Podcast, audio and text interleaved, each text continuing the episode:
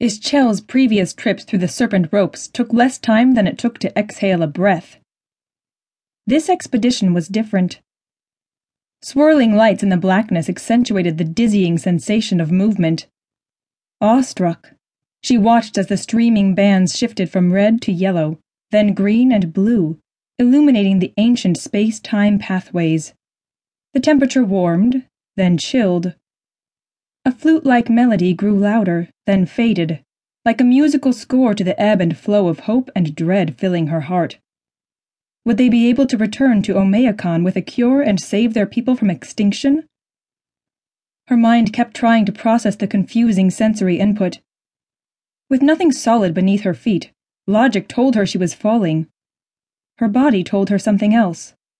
The pull of gravity was different here where the dimensions of space-time folded together. If it could even be called gravity. She hovered, stationary, while the vortex spun around her. Ixchel fought the rising panic. She couldn't sense her sisters, who began the journey within arm's reach. Even her bond with Horacon, a space-time traveling plumed serpent, was different within the serpent ropes. Instead of a telepathic connection, it was more like the cells of their bodies merged. When she finally emerged on the blue planet more than four hundred light-years from home, Horacon's massive, rainbow-colored body remained visible for only a moment. The serpent's feathered head faced hers, and its ridged tail swished against her back. Horacon's striped body, bigger around than her waist, coiled above her head. Soon their connection returned to an invisible tether of linked minds. She sighed with relief when her trio of sisters appeared next to her on a hill above a wide river. She only glimpsed the brown diamond-backed great serpents bonded to them before they, too, disappeared. Ixchel exchanged smiles with her sisters and breathed deeply, savoring the flowery scent carried on a warm breeze. The river cut a shimmering path through green fields, reflecting the unexpected brightness of the single sun.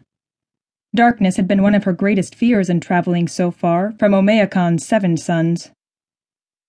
On the other side of the plain, spires and arches topped multi-storied buildings. This was not the primitive indigenous culture they had expected to encounter. Ixchel could have danced with joy.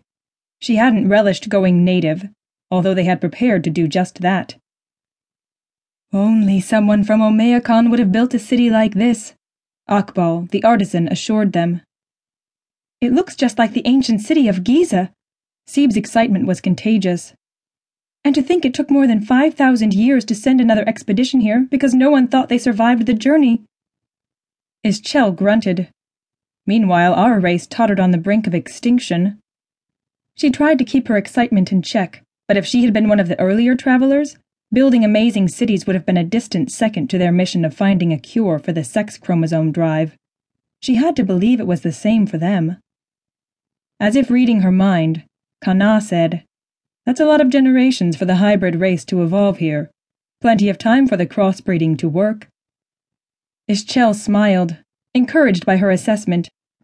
As the expedition's lead scientist, Kana had the best sense of what would overcome the genetic flaw that caused the human genome to become a battlefield between male and female genes. Their goal was to merge their race's higher vibration with the native people's ability to reproduce naturally. To survive, the people of Omeyakon had to be able to conceive males instead of cloning them.